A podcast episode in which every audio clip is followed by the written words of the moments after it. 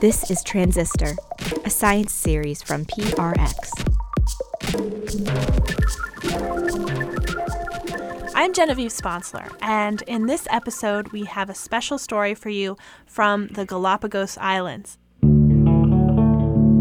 Of course, made famous by Charles Darwin's theory of evolution, there's still a lot of science going on there.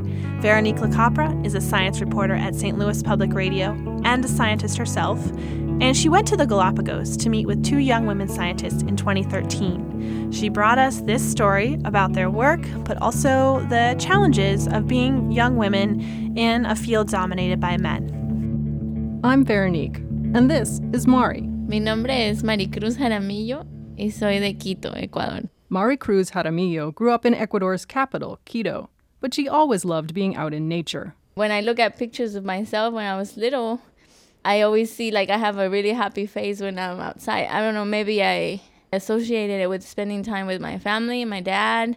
Then I could just run and I would pick up stuff from the ground and I just really love being outdoors. I was pretty much the same way.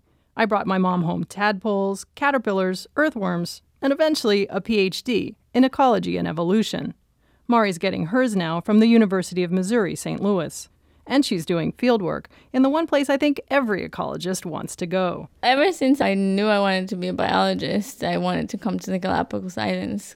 That was my goal and my dream, too.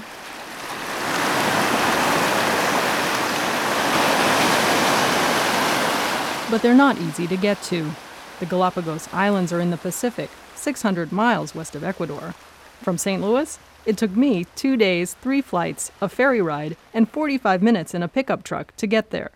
Charles Darwin took a ship, the HMS Beagle. He was only 26 when he visited the Galapagos, about Mari's age. What he saw changed his life and the history of science. Most of the wildlife that lives on these volcanic mounds is found nowhere else in the world giant tortoises, marine iguanas, and those little sparrow like birds known as Darwin's finches. Mari first made it to the Galapagos five years ago. She's back again, studying a kind of malaria that's infecting birds here. In Hawaii, avian malaria has driven many native bird species to extinction. That hasn't happened in the Galapagos, but Mari and other scientists are trying to gauge the threat. It's 5:30 in the morning and it's just barely starting to get light in the sky. I'm meeting the researchers who are going to be setting up some mist nets to catch birds. Who wants to set another net? Mist nets look sort of like volleyball nets, but around twice as high and reaching almost to the ground. Their mesh is nearly invisible. The birds fly right into it and get snagged. Mari and the others work quickly to untangle them. When you have a bird in your hand, it's just really warm and soft, and you can feel its really fast heartbeat. And you just you just know that you're holding something really fragile. Each bird gets weighed and measured. This one's 45 grams.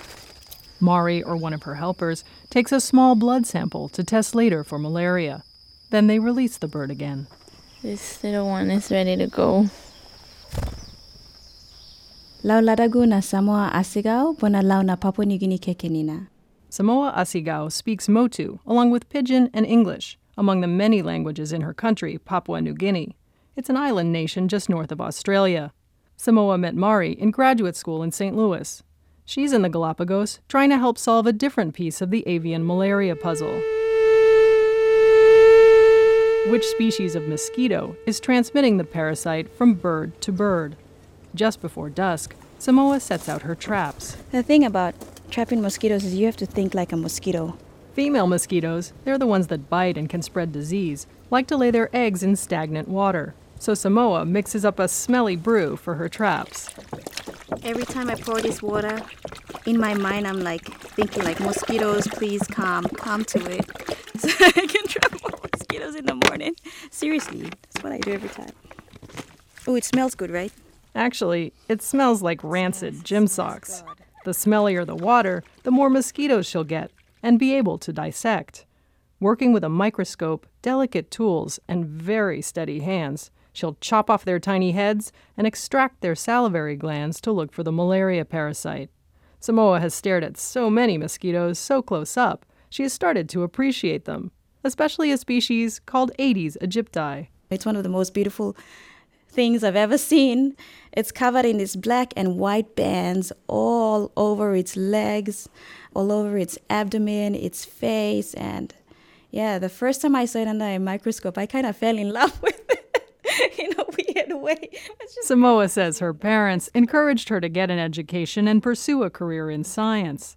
But she says most people in Papua New Guinea hold strongly to traditional beliefs and gender roles. And just growing up and looking around and seeing the opportunities that were given to males rather than females, that sort of placed an aggression in me, good aggression, that told me that, hey, why do males always have to get chosen over females? For Samoa, becoming a scientist started out as a way to prove herself. But eventually, it became more than that. I realized that no, science was something that I really wanted to do. Once she gets her PhD, Samoa wants to return to Papua New Guinea to help protect wildlife there.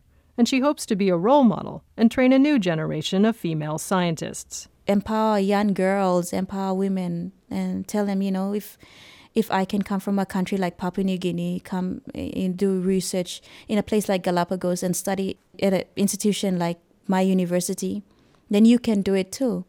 Her friend Mari plans to keep doing research in her home country of Ecuador maybe in the Galapagos Islands. I don't know exactly if I would enjoy my life as much if I wasn't a scientist.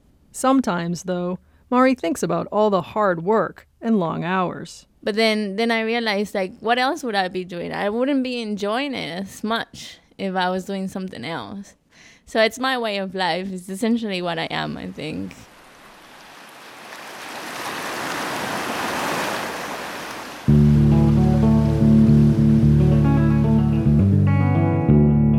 This story was produced for our STEM Story Project, an open call for unique science radio. Head to transistor.prx.org to see photos of Mari and Samoa in the field, plus some really cute bird pictures. AV Club said Transistor might be the next big thing, and we think so too.